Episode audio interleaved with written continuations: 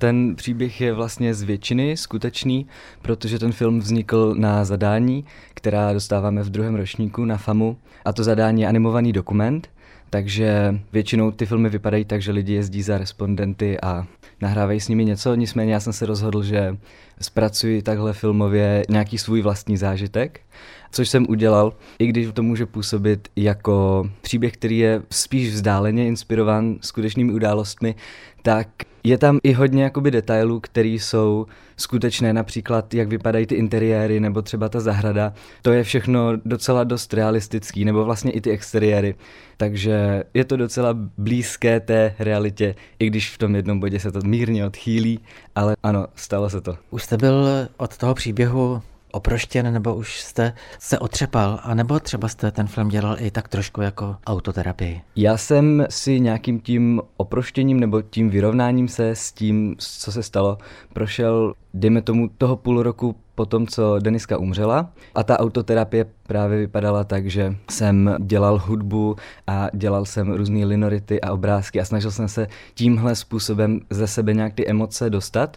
I když vlastně tento film dá se říct, že je takový završení všech těchto věcí, jakoby emočně už jsem od toho byl docela dost oproštěný, i když jsem byl schopen třeba při vymýšlení scénáře si nějaký ty emoce trošku vrátit právě tím, že jsem třeba si pustil znova tu hudbu a tak, což je vlastně další taková věc, která je tam trošku dokumentární, že v tom filmu je hudba, a v tom filmu je Linorit na konci celý ten vzhled toho filmu je inspirován Linoritem, Což ten Linorit, včetně té hudby, to je vlastně ta hudba, kterou jsem tehdy složil po tom, co ona umřela. Jenom jsem ji jakoby přenahrál, aby to znělo líp. Takže jsem do toho filmu použil vyloženě tyhle ty věci, které vznikly krátce po tom, co se to stalo. Čili ta hudba, dá se říct, že to je takové trošku requiem za toho pejska. Ano, přesně tak. Dokonce, když jsem to prvně původně nahrával, tak jsem tu skladbu pojmenoval Requiem. Vy tam s tou hudbou pracujete velmi decentně, ale výrazně, hlavně ke konci toho snímku. Já mám tím, že dělám hudbu jako koníček, mám doma docela technický zázemí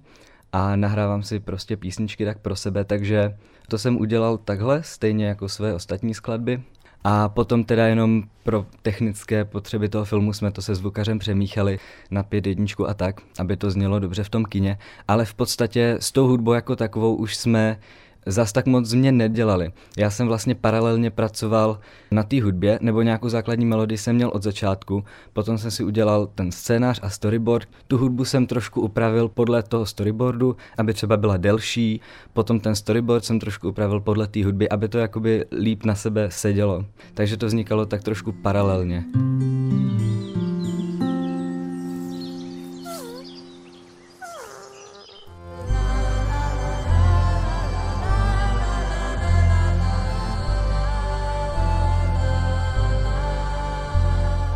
To zpracování, teď myslím tu animační techniku, to vás napadlo hned, když jste dostal to zadání jako ročníkové cvičení ve druháku, nebo se to taky vyvíjelo?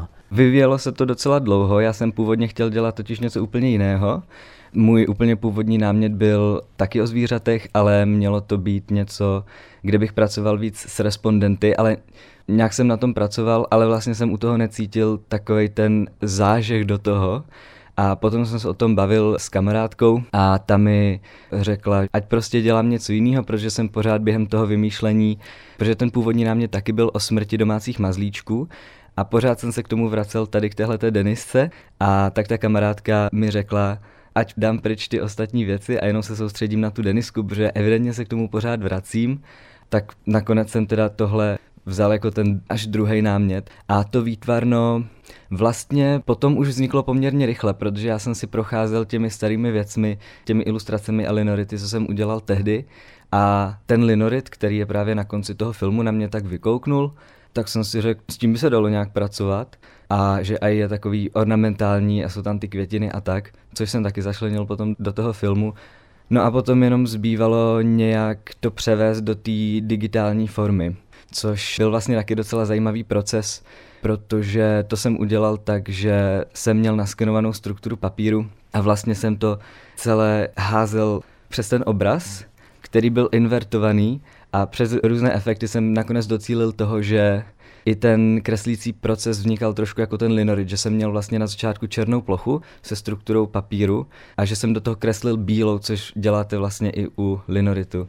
A snažil jsem se i pomocí jiných detailů nějak docílit toho, aby to bylo blízko té grafice. Ten váš film si Berlinále vybralo do sekce Generace K+, ve kterém uvádí filmy pro děti a mládež. Když jste ten film dělal, věkové určení příjemců byly děti a mládež. Já mám pocit, že to vlastně pro diváky všech věkových kategorií. Nebylo to tak zamýšlený, já jsem prostě dělal film pro sebe víceméně. Nicméně připadá mi, že to se stává tak nějak docela často, když vznikne nějaký animovaný film, že spíš třeba ty distributoři potom mají tendenci to mířit na ty mladší diváky, což chápu. Ano, ten film jsem chtěl vytvořit, aby na to mohl koukat každý a tím, že je to nějaký stvárnění mého vlastního zážitku z doby, kdy jsem taky ještě nebyl úplně dospělý, snažil jsem se na to nahlížet skrz to moje já z tehdejší doby a vyprávě to tak nějak pohádkově, tak z toho vznikl film, který právě je vhodný i pro děti. A mám pocit, že je nejenom obsah a o ztrátě tedy psího miláčka, ale i o kočkách mm-hmm. a o tom soužití psů a koček, i o soužití lidí. Ano, určitě. Nebo i o tom vztahu s tou mámou tam, vlastně tam nějaká linie žárlivosti. Proto si i myslím, že to má takový úspěch, že si v tom každý může najít něco svého, s čím se stotožní.